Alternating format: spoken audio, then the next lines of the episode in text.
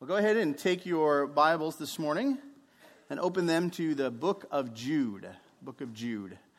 And if you are with us this morning and you, you don't happen to have a copy of the scriptures, a Bible with you, um, on your phone or paper copy, slip up your hands. We got some guys in the back that will hand one out so that you can have a copy of the Bible and follow along as we work through the text this morning. Everybody's good? All right. I'd say Jude chapter 1, but guess what? It's only one chapter in Jude. Uh, but this, this short little letter, this one chapter letter, Jude, it begins with Jude writing this greeting to his readers. Look at verse 1. Jude, a servant of Jesus Christ and brother of James, which would also mean that he's the half brother of who? Jesus. That's the James that's being talked about here. But Jude identifies himself as a servant of Christ, Jesus Christ, and brother of James.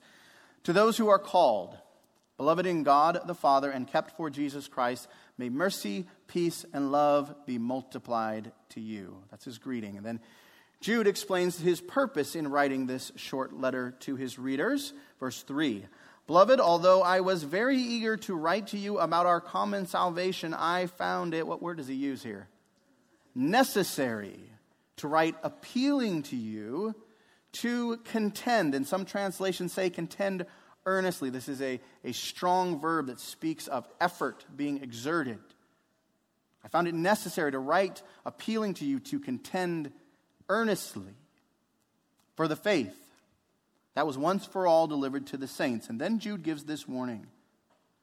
For certain people have crept in unnoticed who long ago were designated for this condemnation, ungodly people who pervert the grace of our God into sensuality and deny our only Master and Lord, Jesus Christ.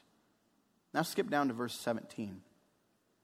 Look at Jude's admonition, his call to action here. But you must remember, beloved, you must remember the predictions of the apostles of our Lord Jesus Christ. They said to you, In the last time there will be scoffers following their own ungodly passions. It is these who cause divisions worldly people devoid of the Spirit. But you, beloved, building yourselves up in your most holy faith and praying in the Holy Spirit, keep yourselves in the love of God, waiting for the mercy of our Lord Jesus Christ that leads to eternal life. And have mercy on those who doubt. Save others by snatching them out of the fire. To others, show mercy with fear, hating even the garment stained by the flesh. And then Jude closes his short little letter with this great doxology.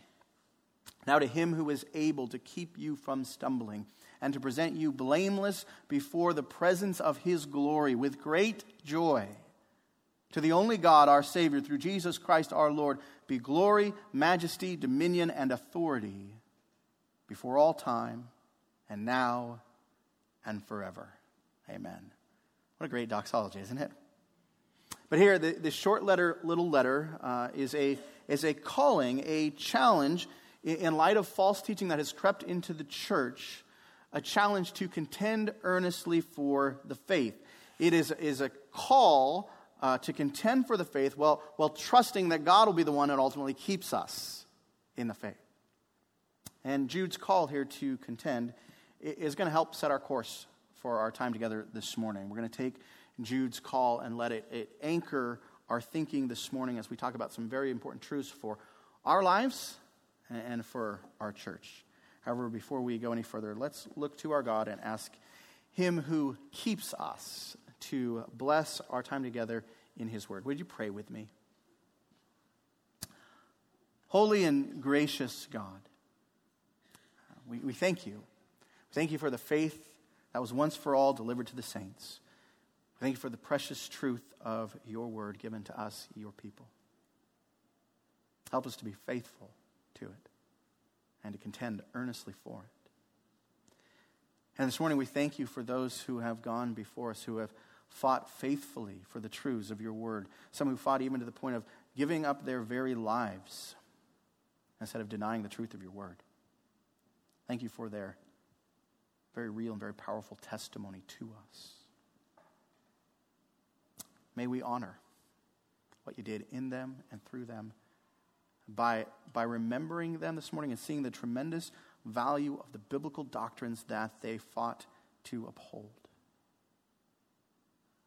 Lord, I pray that you would rescue us from the, the ignorance and the generational blinders that so often plague us uh, the modern church. Help us to be humble enough to, to learn from the lessons of others, to learn from the past, and wise enough to apply those lessons to the situations, to the battles that lay before us. Be with your people this morning through the teaching of your word, the teaching of your truth. These things we pray in Jesus' name. Amen. How many of you ever heard the quote, those who cannot remember the past are condemned to repeat it? How many of you ever heard? Those who cannot remember the past are condemned to repeat it. I was looking up that quote, and some attribute that quote to the 19th century philosopher George Santayana. Others say it predated him. It was from um, an 18th century British statesman, Edmund Burke. Couldn't try, quite track out who it was to, but no matter who said it first, it's a good point, isn't it? It's a good point. History is a valuable, a valuable teacher. Wisdom is often found as, as we look to the past and we learn from it. And let's be honest, that's so much better, so much better approach to learn from the experience of others instead of having to try to figure out everything on our own. You know, what do they call that? Learning the hard way. Uh, it's better to look back and learn from the experience of others. Again, those who cannot remember the past are condemned to repeat it. Now, that quote has often been used in, in political circles or in talk about battle strategy. But I think, especially in light of what we're going to talk about this morning, it's very applicable to us in the church of Jesus Christ. You see, the church throughout her history has fought battles and learned some really important lessons and, and by fighting battles, I, I, don't mean out on a literal battlefield. I'm not talking about things like the Crusades. Instead, I'm talking about the times and the seasons in the life of the church where people have had to rise up and, as Jude puts it, contend earnestly for the faith once for all delivered to the saints. And there have actually been numerous times, numerous seasons when faithful believers have had to rise up and battle for the truth of the Christian faith. Uh, battle for the faith received that we received from Jesus and his apostles uh, the doctrines given to us by the Word of God. But here's the thing sadly, in the modern church, we, we've become ignorant of many of those battles, many of those times and seasons.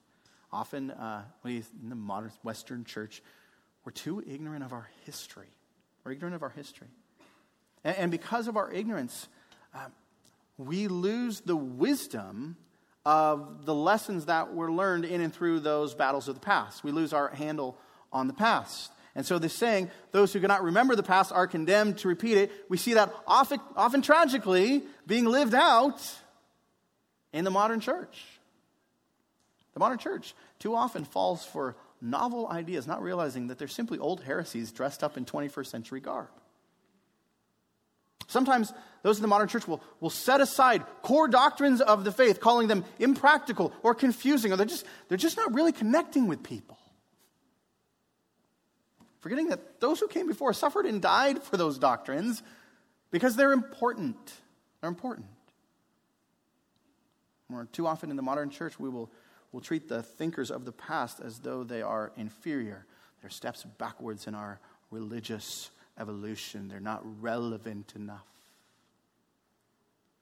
Instead of seeing those thinkers of the past as what they are, they're precious brothers and sisters in our faith who often thought deeper and better about the truths of God than we do. You see, when we lose our handle on the past, we open ourselves for, up for all kinds of struggles. And when we act like we don't need our history, like we don't need to, to learn wisdom from the past, we are we are foolishly condemning ourselves to learn the hard way. Learn the hard way. We lose sight of the wisdom gained in the battles fought before us, and we decrease our ability to contend earnestly for the faith. And so that's why when we first planted Redemption over six years ago now, uh, one of our commitments here has been to connect contemporary Christians with our history as Christians. Connect us with what has come before us. So we, we read books by old dead guys. Uh, we talk about and we quote historic Christian confessions. Each summer, our, our men's group and our women's group, they read through Christian biographies together. And it's all aimed at learning from our history.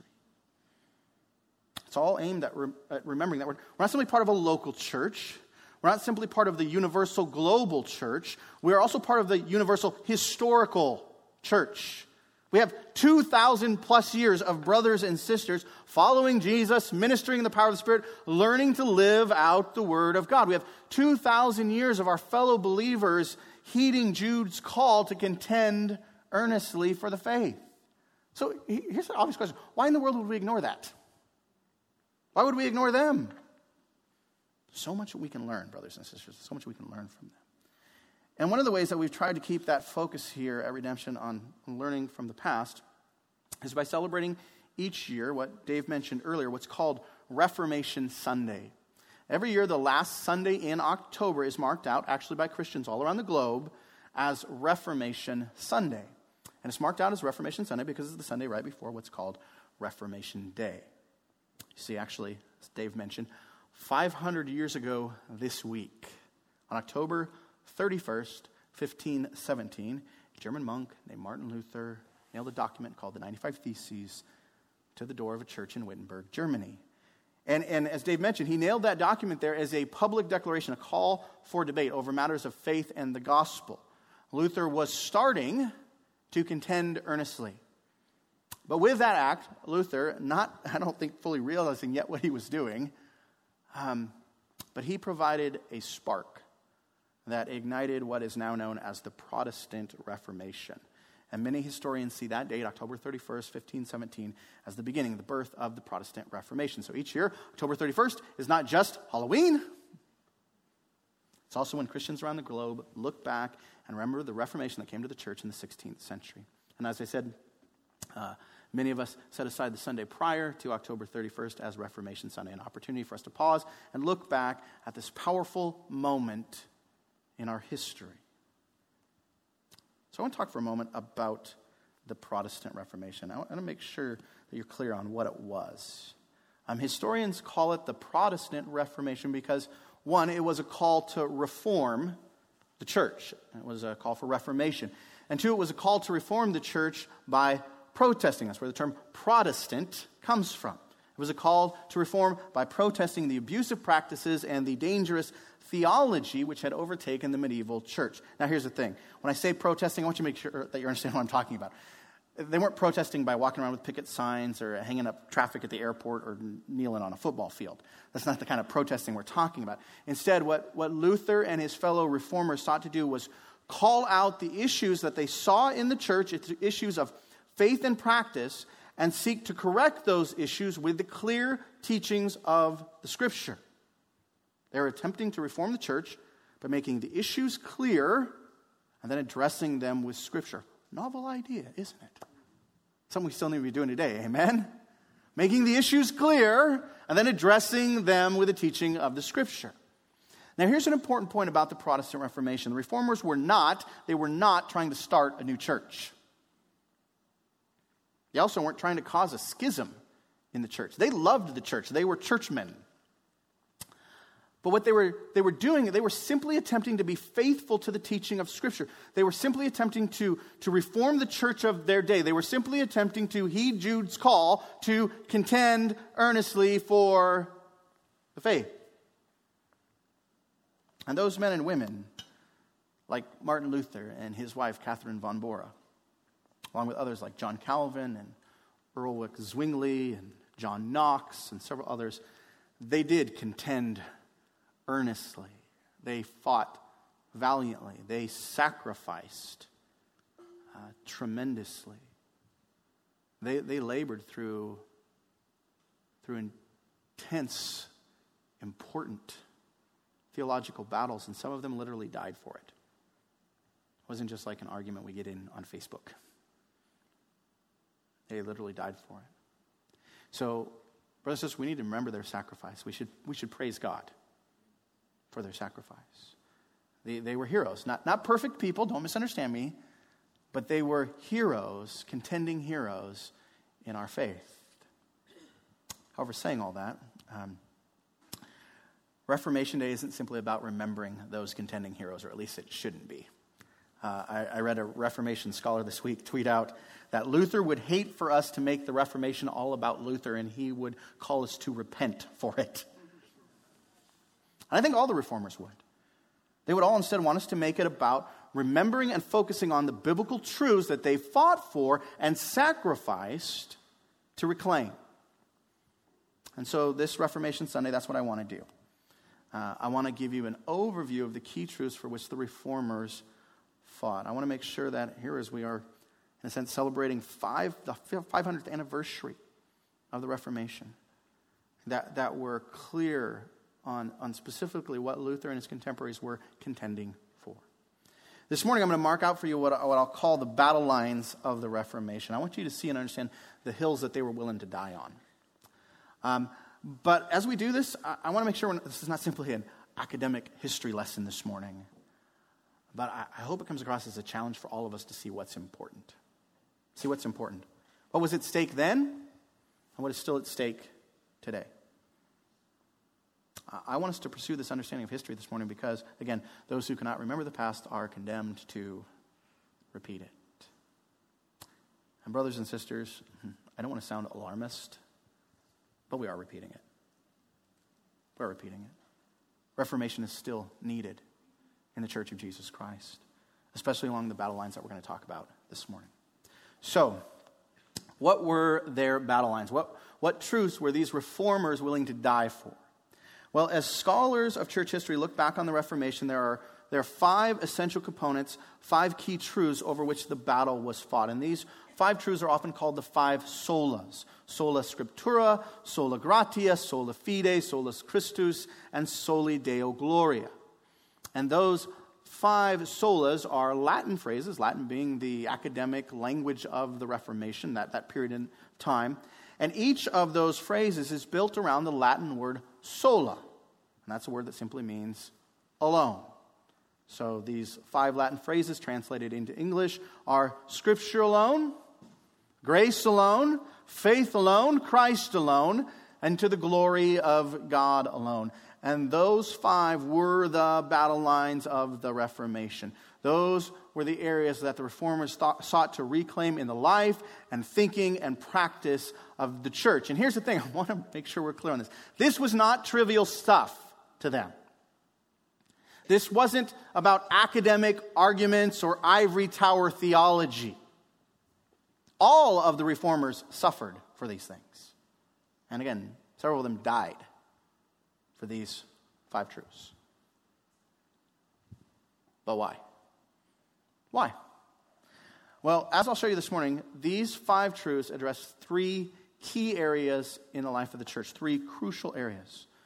The five solas address the issues of one, our authority, two, our salvation, and three, our center.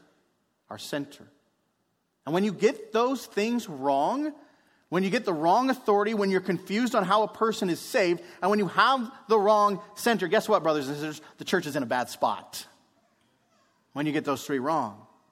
In the era of the Reformation, in that pre Reformation church, they were in a bad spot.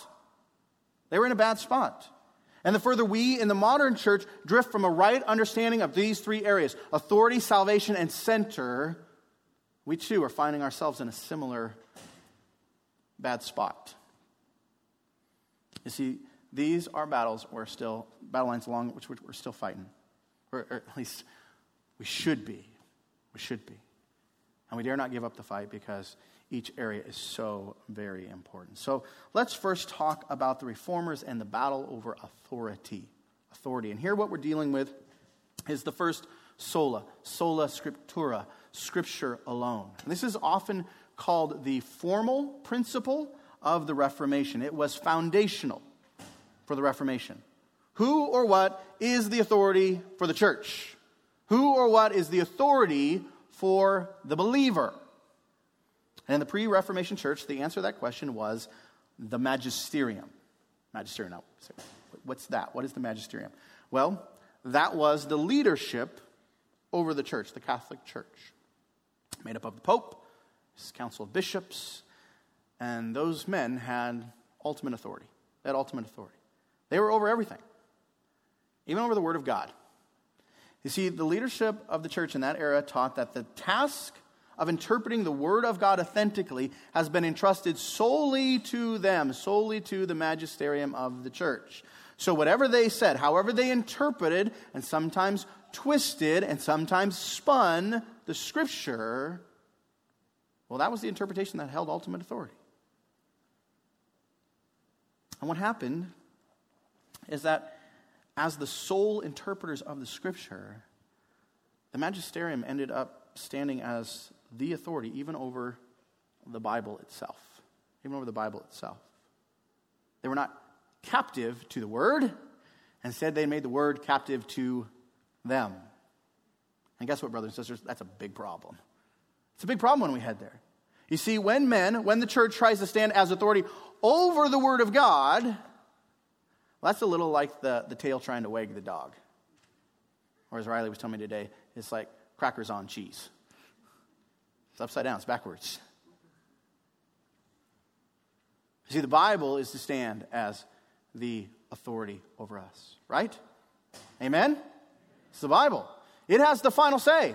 That's the final say over the people of God, including those in leadership over the people of God. Amen? It's the Word of God that's there to keep leaders in check. It's the Word of God that is to direct the decisions of those in leadership. And it's the Word of God that ultimately has authority over those in leadership. And the reason for that, as the reformers argued, is that in the Word of God we find the very voice of God. We find the very voice of God. You see, the reformers argued that the Scripture is the verbum Dei, the very word, the authoritative voice of God Himself. John Calvin explained it this way. He said that the Scripture is as authoritative as if God Himself had been given utterance, given voice. In other words, the scriptures hold the same authority as, as would God Himself if He were to step down from heaven and speak to you directly. Take a moment to think about that. Is that often the way we respond to this book? As though God Himself were, himself were to step down from heaven and speak to us directly. Very authoritative voice of God. Scripture is the verbum Dei, the Word of God. And, and this idea that Scripture is the very Word of God, here's the thing it didn't originate with Calvin, it didn't originate with the Reformers. They simply were communicating what they were finding in the Scripture. This is Scripture's testimony of itself. Think about what the Apostle Paul wrote to young Timothy. You know this, 2 Timothy 3.16. All Scripture is, and there's a, a Greek term that's used there, theopneustos. It's, it's breathed out by God. It's the very word of God. All scripture is breathed out by God, and Paul says, so it is profitable. Profitable for teaching, profitable for reproof, profitable for correction, and profitable for ta- training in righteousness. Scripture is God's very word to us. It teaches us, it reproves us, corrects us, and it trains us. God is telling us through His word here's what's right. Here's where we aren't right. Here's how we can get right.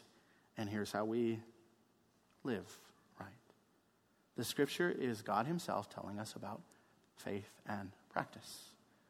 So it holds ultimate authority. Ultimate authority. And the Apostle Peter teaches us this same truth about the nature of this book. He writes this, this is 2 Peter 1 21. Listen to this. For no prophecy was ever produced by the will of man, but men spoke from God as they were carried along by the Holy Spirit. Men spoke. What, what is this about?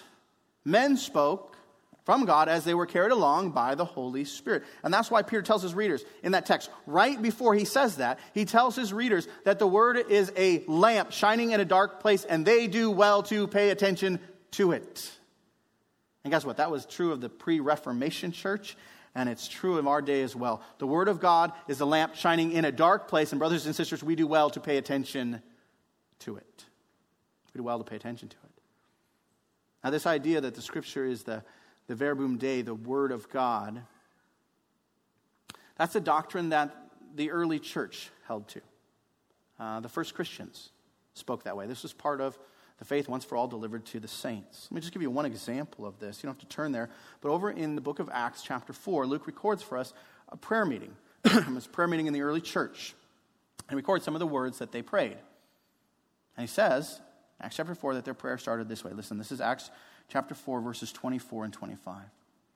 They lifted their voices together to God and said, Sovereign Lord, who made the heaven and the earth and the sea and everything in them, and listen to this, who through the mouth of our father David, your servant, said, You, sovereign Lord, who made everything, and you said by the Holy Spirit. And then they go on to quote Psalm 2.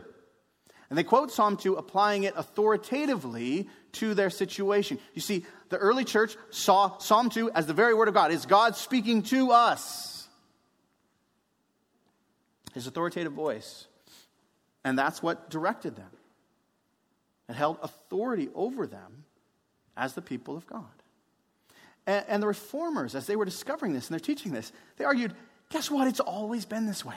It's always been this way. I mean, you go all the way back to the beginning, back to the garden. The opening chapter of Genesis, God speaks and things come into being. Second chapter, God speaks again and he sets limits, right? He sets limit.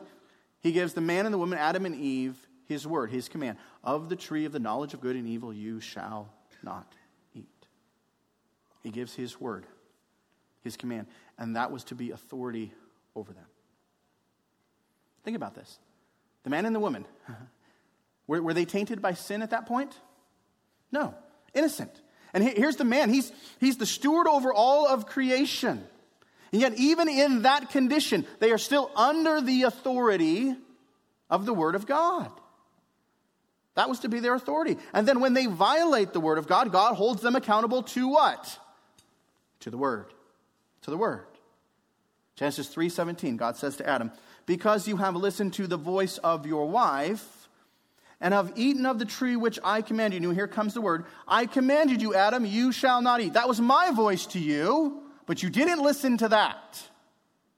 You listened to another voice. He says, Because you've listened to the voice of your wife and have eaten of the tree of which I commanded you, you shall not eat. Cursed is the ground because of you. In other words, Adam, you let something else trump my voice. You let something else stand as authority over you instead of my word. And that principle, that God's word holds the authority over God's people, that's something that we continue to see, not, not just there in Genesis chapter 2 and Genesis chapter 3, but all the way through the Bible. All the way through the Bible. Think about it. What's going on there at Mount Sinai? We see there at Mount Sinai, there Moses and the people are gathered together at the mountain, and there's thunder, and there's lightning, and there's smoke. But it wasn't just about a religious experience, was it? It wasn't just about a confirmation of leadership, was it? What were they given there at Sinai? What are they given? Yeah, they're given the word. They are given by God his word. They receive the commandments. And those commandments were to do what? Were these suggestions? Here's some options, guys. No, it was to stand as authority over them. And think about this. Here's Moses, their leader, and Aaron the priest. But even those two men, what must they do? They must submit to the authority of the Word. God's Word stands as authority over them all. Stands as authority over them all. But here's an important question Why? Why? Why did God design it this way? Why, why does His Word, His written Word, stand as the authority for His people, even over their leadership? You want to know the answer to that question is pretty simple. because we're fallible. Right? We're fallible. Men and women are fallible. Even the most pious, even the most godly, even people like Moses, right? Sin. Sometimes in big ways. Make mistakes. We are fallible, but here's the thing the scripture is not. Amen? We are fallible, but the scripture is not. That's why Psalm 19 says, and you know the Psalm 19 says, the law of the Lord is perfect. The testimony of the Lord is sure. The precepts of the Lord are right. The commandments of the Lord is pure. The rules of the Lord are true and altogether righteous. You see, being the very word of God, it has the very character of God. Is God fallible? Does God make mistakes? Not at all. And neither is His Word. Doesn't make mistakes. It's not fallible. It is perfect, sure, right, pure, true, altogether righteous. And so the infallible Scripture is to hold authority over the fallible people. And Scripture shows us this by example over and over again. If we had time this morning, we could, we could walk through the book of, books of 1st and 2nd Kings, and we could talk about Israel's rulers. How did Israel's, those of you who are familiar with those books, how did Israel's rulers fare in that time? Were they a bunch of stand up guys? No, some of them were absolute moral dumpster fires. I mean, they were a mess. They Couldn't be trusted. Couldn't ultimately be rested in. Not even King David, a man after God's own heart. And we too, we need to be ruled and governed by the Word of God, not the other way around. Think about with Jesus and his contemporaries. Uh, isn't this what he confronted the religious leaders with in his day? Remember, he, he accused them of making void the Word of God by the traditions you have handed down. You've made void the word of God by the traditions you've handed down. You see, through their traditions, they were assuming this authority, this role of authority over the word of God. It was a little bit like the tail trying to wag the dog. And that was the same error that was taking place in the pre Reformation church. They were so confused about this issue of authority. It wasn't sola scriptura, scripture alone, as their ultimate authority. Instead, they had placed ultimate authority in the hands of a group of fallible men. Often we're really cautious about that, but instead, where do we place authority? Right here with me as an individual, right? But they were placing authority in the hands of a group of men, and it was having dire consequences for the church. Here's the dire consequences. You see, the church of Luther's day, they'd actually lost the gospel. They'd lost their understanding of the gospel. Because they had drifted from this commitment to the scriptures, They'd ended up with a, a jacked up pseudo gospel that wasn't saving anybody. And so, this is the second key area of battle during the Reformation. It was a battle not only about authority, it was a battle for the gospel. It was a battle over how a person is saved. And the reformers, as they went to the scriptures, they studied the scriptures, they taught that a person is saved by grace alone, through faith alone, in the finished work of Christ alone. Or to put it in the language of the solas, they argued for sola gratia, sola fide, and solus Christus. And they argued for these truths. They made these truths the battle lines because that's what they were seeing in the scriptures. That's what we see in the scriptures. Take your Bibles. We're going to move on from Jude and go over to the book of Romans. Let me just remind you of this. So clear in the scriptures. Romans chapter 3. Let's just look at this for a moment. This glorious truth of salvation by grace alone, through faith alone, and the finished work of Christ alone. Now, here we are in Romans chapter 3, and up to this point, Paul has been making it very clear in the book of Romans that we all sin. It doesn't matter if you're a pagan Gentile or a pious Jew. It doesn't matter if you're an agnostic or a religious zealot. It doesn't matter. We all sin. We all have sinned and fall short of the glory of God. We have all rebelled against God in a myriad of ways and broken his holy law. And then Paul makes it so very clear that our works aren't getting us out of this mess. We aren't, we aren't removing, we aren't fixing our sinful condition or removing the judgment and the condemnation due us. We aren't being made fit for heaven. We aren't being justified, declared righteous by attempting to obey the law. Throwing in our attempt at rule keeping isn't going to fix any of this. That's not how it works. That's why Paul says, look at verse 20 of Romans chapter 3. For by the works of the law, how many? How many? No human being will be justified in his sight. Kind of ends the discussion, doesn't it? Yeah. Works aren't going to do it. But, but here's the thing. In the day of the reformers, in the, in the pre Reformation church, the church had become very confused about all of this. You see, many in the church were trying to do exactly what Paul says he can't do. They were trying to be justified, declared righteous in God's sight, and fit for heaven by rule keeping. They actually developed a very elaborate system of rule keeping. And they said, if you keep all the rules, then you accrued merit. And you built up this merit with God. And if you built up enough merit, you then would be allowed into God's presence. You then would be made fit for heaven. And they had a variety of works that you could do, and they still do, the Catholic Church, to accrue merit. Things like praying to saints, venerating relics, even buying for yourself righteousness, more merit through what is called indulgences. But this, at the center of that very elaborate merit based system was seven, what they called sacraments, what they still call sacraments. And these seven baptism, the Mass, confession, confirmation, marriage, and holy orders, and last rites they were essential rules. They were essential works that you needed to do in order to be saved. And here's the thing that was the common, everyday, predominant understanding of how a person was saved in that era of the medieval church. From the Pope to the plowman. That's what they all believed. Think about this the entire church had fallen prey to this, this works righteousness teaching. They were preaching a works righteousness pseudo gospel. Was a very dark time in the history of the church. True gospel seemed lost. The reformers just went back to the scriptures. This is our authority. And they studied passages like this one. They found that salvation isn't through keeping the law. They found that salvation isn't through our works at all.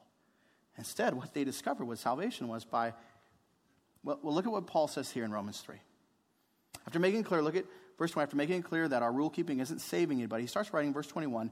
But now the righteousness of God has been manifested apart from the law. Although the law and the prophets bear witness to it, the Old Testament's pointing to these things as well, he's saying. The righteousness of God through what? Faith in who? Yeah, faith in Jesus Christ for all who believe. For there is no distinction. For all have sinned and fall short of the glory of God and are justified by his grace as a gift through the redemption that is in Christ Jesus, whom God put forward as a propitiation by his blood to be received by faith. This was to show God's righteousness because in his divine forbearance he has passed over former sins. It was to show his righteousness at the present time, so that he might be just and the justifier of the one who has what? The one who does a bunch of good works? Keeps all the sacraments? What? The one who has faith in Jesus. And texts like this rocked the reformers' world. And it should rock our world as well. Amen? It should rock our world first because as the reformers taught, we are given salvation sola gratia, by grace alone. Look at verse 24. How is a person justified?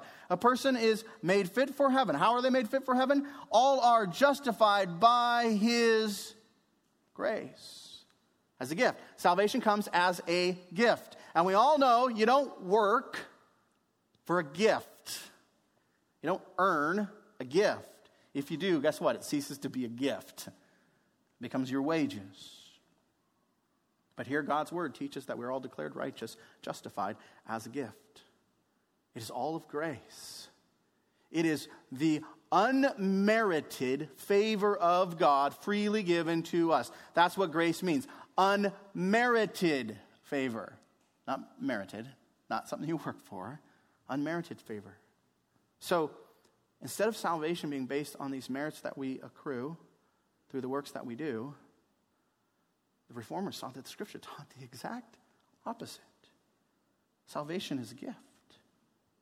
This is a gift that's received through faith. And that's why the reformers also argued for sola fide, faith alone. Look again at these verses. Look at verse 22. This righteousness of God is through faith in Jesus Christ for all who believe. And then look at verses 24 and 25. We are justified by his grace as a gift through the redemption that is in Jesus in Christ Jesus, whom God put forward as a propitiation by his blood to be received by faith. You see, salvation is not received by faith in my works or your works. Instead, salvation is received by faith in the finished work of Jesus Christ is received through faith in Christ, as Paul puts it here, as the propitiation, the satisfaction of God's wrath against our sin. God's just, amen, judgment against our sin. And that's the gift. Someone actually paid for my sins. Someone actually paid for your sin. Someone actually faithfully obeyed all of God's laws. And it wasn't me paying for those sins, and it wasn't you paying for those sins, and it wasn't me doing all that obedience, and it wasn't you doing all that obedience. Who was it? Jesus Christ. Jesus. I say this a lot. He really did. This isn't just like religious stories we tell ourselves to make ourselves feel better. He really did. He did it for us. And did it not because we deserved it, because we've been good little boys and girls following all of the rules, but it's simply out of his free and sovereign grace. And we receive that gift of his works saving us by trusting in his works, not ours. Trusting in his works, not ours. And that's what it's all about. It's all about trusting in Jesus alone. That's why the reformers argued for solus Christus, or Christ alone. We're not saved by Jesus plus our works. That's not what this text says, nor any other text of the scriptures. Jesus' finished work, praise God, is more than sufficient. Doesn't need addition, doesn't need supplements. Here's what we need to do, brothers and sisters. We simply need to rest in it. Amen? We need to rest in it. We need to rest in his sinless life. Rest in his atoning death. Rest in his victorious resurrection. And rest in his coming consummation. We need to trust. We need to trust that Jesus lived the life we fail to live. And he died the death that we deserve to die. And he conquered the foe, sin and the grave, that we could never conquer. Up until the point of the resurrection, how many people have been conquering sin and death?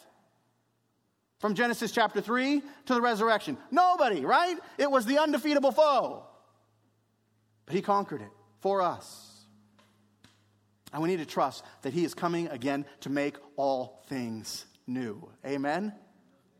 He and He alone is to be our hope. That's what we rest in. We rest in His works, not ours. And here's the thing this is God's plan, His only plan. There's only plan A, there's not plan B for salvation, for our salvation. This is the only plan. Look at the text. Verse 26 says, this, the salvation by grace alone, through faith alone, and the finished work of Christ alone. This was to show his righteousness at the present time, so that he might be just. See, God actually dealt with our sin at the cross. Wasn't this, okay, God's going to turn a blind eye on sin. He's just going to pretend like it never happened. No, he dealt with it. His justice was satisfied so that he might be just. Christ actually died for our sin and the justifier. God is the one who's doing the saving work. It's all of grace. He's the one who justifies us. We don't justify ourselves. The justifier of the one who has faith in Jesus. That was God's plan for our salvation from the very beginning. And that, brothers and sisters, is the biblical gospel. That's the biblical gospel. But as the reformers preached that, salvation by grace alone, through faith alone, in the finished work of Christ alone, guess what? It caused serious upheaval in the church. You see, the gospel that they preached stood in stark contrast with the church's elaborate and very profitable system of merit. That's actually what Luther's 95 Theses were all about. They were an attack on the sale of what was called indulgences. And that was a sale of merit that you could buy to reduce your time or your loved one's time in purgatory. That was another thing that the church taught that you had to do in order to be made fit for heaven. You had to further, once you were all done with the stuff here, you had to further atone for your sin before you were fit for heaven. You had to further suffer in purgatory. You had to be purged of these things before you would be righteous enough for heaven. The church taught that, and then they also began to teach that you could reduce your sentence in purgatory by paying the church money. They saw what was called indulgences, and indulgences, what it was based on is, well, there's some people like the saints who are just so great that they have extra merit. So there's this big storehouse in heaven, and the Pope has access to that. And so if you buy these indulgences, he'll take some of that and credit it to your account. Some of you shaking your heads and be like, I can't believe that. Guess what? They still hold to that teaching, still practice that.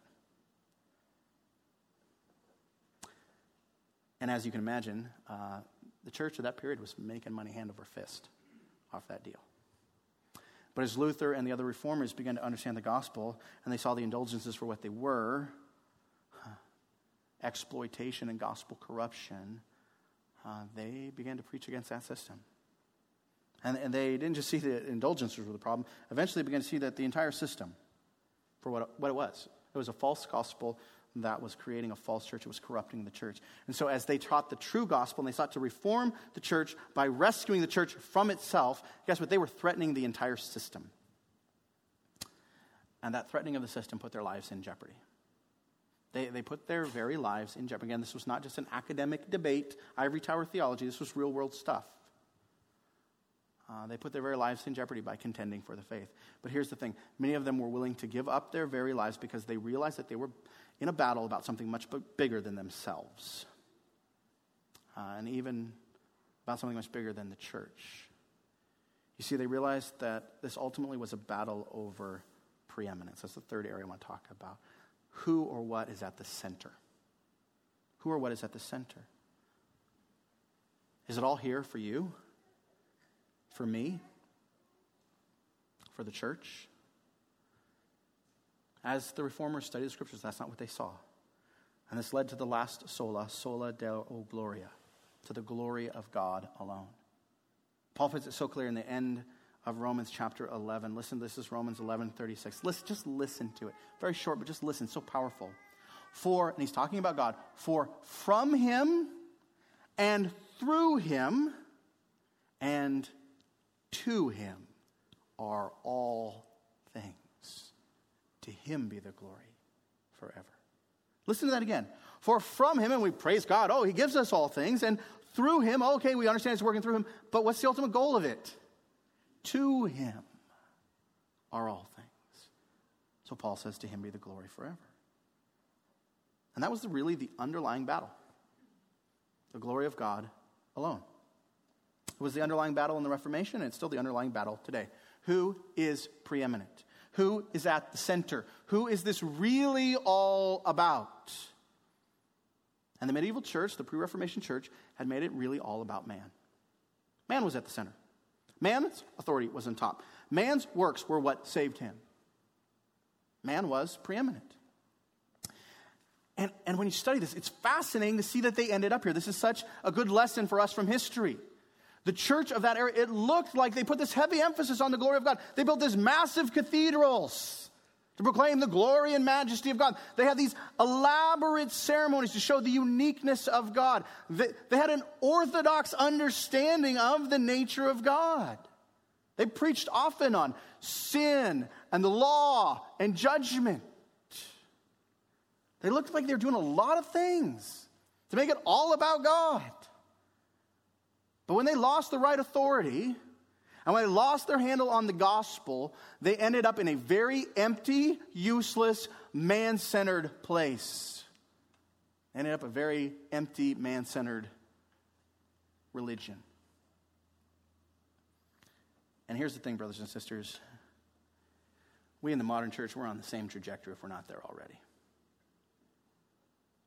Think about it. People talk a lot about Jesus.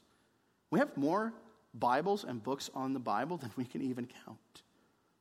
We put all kinds of money into building these, these elaborate worship centers and designing programs intended to bring people to God and help them grow. But here's the thing as we drift from the right authority, we make it all about the individual. We're all a bunch of religious consumers trying to figure out what works for you. When we drift from the right authority, and as too many Christians are ready to run past the glory of the gospel, trying to engage the lost through other means, with other ways, trying to help Jesus be relevant, we're on, we're on the same dangerous trajectory. And, and you look around, we're already ending up in some very shallow, empty, useless, man centered places. We're making things all about us instead of all about Him. Instead of all about Him. And what history tells us is that it's such a dangerous direction to be heading. Think about it, they actually lost the gospel. The things that we are talking about from Romans 3, I mean, that was like the light bulb was coming on for them. They lost the gospel. History tells us when we lose authority, gospel message, center, we're heading in such a dangerous direction. So, will we learn from that, brothers and sisters? Or will we, as the saying goes, be condemned to repeat it? We can learn the easy way, or we can learn the hard way. Jude says we need to fight. We need to contend earnestly for the faith. And our brothers and sisters in the Reformation, they drew out some pretty clear battle lines. What is our authority? How's a person saved? Who is at the center? We have these wonderful five solas Scripture alone, grace alone, faith alone, Christ alone, the glory of God alone. Here's the question for us this morning What will we do with it? What will we do with it? What will we do with their testimony? What will we do with these battle lines? Well, we say, well, we talked about that once a year. Or that's something I know about. Or will we contend earnestly for these things? And here's the thing, brothers and sisters, I'll tell you where the battle starts. I'll tell you where the battle starts. Starts right here. Right here. In your own heart and in our own church. What will be the authority for our lives? Really, what will be the authority? Will we truly live lives? Thus says the Lord. That's the direction I'm going. Lives by the word of God. Or will we lean on our own understanding? Will we rest in our own wisdom? Will we trust in the world's counsel? It sounds good. Instead of leaning on the counsel of God. Brothers and sisters, that, that's a daily struggle, isn't it? And sometimes our struggle is not, okay, there's a clear thing of Scripture that we're fighting against. Sometimes we just don't even know. That's what happened in the pre Reformation church. They really they didn't know the Scriptures. So they didn't even know what they weren't doing. Do we struggle with that? Again, amen on that one? I mean, we have, probably many of us have multiple Bibles in our house, but it has been neglected. What will be the authority in our lives? It's as if God stepped down from heaven and spoke to us directly, and yet it just sits there. What will be the authority in our lives? As we fight that battle, we also wrestle with the battle what will be our hope and our confidence? What will be our hope and our confidence? Will we be people who truly rest in the finished work of Christ, trusting in Him alone? Or will we run to find our identity, our meaning, our standing with God in other places? What other places do we run to? Worldly success, right? How good we are at rule keeping, what's in our bank account, that's where my security is found. Right? How about this one? You uh, moms and dads, especially of young ones, parenting success. Don't we sometimes use that as our identity? finding our value that way? Resting in that, my, my hope, my joy is riding on that. I'll ask it this way what gospel are you preaching to your heart? What gospel are you preaching to your heart? What is your hope and your confidence? Is it grace alone? Faith alone? Christ alone? Or is it something else? And how we answer that question, brothers and sisters, reveals what's at the center, who's at the center. And that's really what it all comes down to. What's it all about? Who's it all about? All about you? All about us? Have we, have we realized that we don't have the, graph, the gravity, the sufficiency, the mass to be at the center of our lives? Have we realized that yet? That, guess what happens? When we put ourselves at the center, everything falls apart, right? We can't keep it in the right orbit when we're at the center. There's only one worthy of that position. There's only one who has, has the mass, the gravity to be really at the center and put everything where it should be, and it's not us. Only God is the one worthy of that position. And when we see that, when we see that that's where He is, He is the center. Guess what, brothers and sisters? Everything else falls into place. Everything else falls into place. These are the battle lines, brothers and sisters authority, salvation, center. We need to contend. We need to contend earnestly, and we need to start contending in our own hearts and in our own church. That's what history teaches us. That's what the Reformation teaches us. Will we learn from it, or will we be condemned to repeat the errors of the past? Would you pray with me?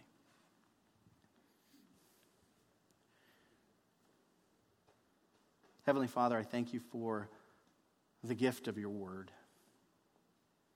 And I thank you for these brothers and sisters who lived long ago, not perfect people, but people who, in your grace, through your mercy, by the power of your Spirit, you brought them back to the book. And brought them back to the scriptures, and they behold the glory of the gospel. They saw your glory. They saw how they had wandered away from it, and they fought hard. They contended for the faith. And we thank you so much for their testimony. Thank you that we are in that tradition, that that's our heritage. But I, I pray for us that we would take so seriously this call to a right authority, a right understanding of the gospel, having you at, truly at the center. These would not simply be things, oh, well, we talked about that on Sunday. That was interesting. Or those are things I already know. But help each and every one of us truly to examine our hearts and learn this powerful lesson from history that when we get the wrong authority, we lose the gospel, we lose you at the center, and everything is a mess. Help us to come to that place of joyfully surrendering ourselves to your word, joyfully living our life out of a confidence, out of a hope in the finished work of Christ alone. Help us to see the blessing of having you at the center. And the peace and the joy and the fulfillment and the confidence and the comfort that it brings when you're there. Help us to see that in our church. That redemption never becomes a church about what do people want. But it comes about all of us, focused on you, delighting in you, glorifying you, saying, What do you want? What have you revealed? Let's be a place where you are glorified and worshiped, and our hearts are filled because of that. Help us to be people who live out these truths, who contend for the faith in our own lives, in our own hearts, and in our own church first. These things we pray in Jesus' name. Amen.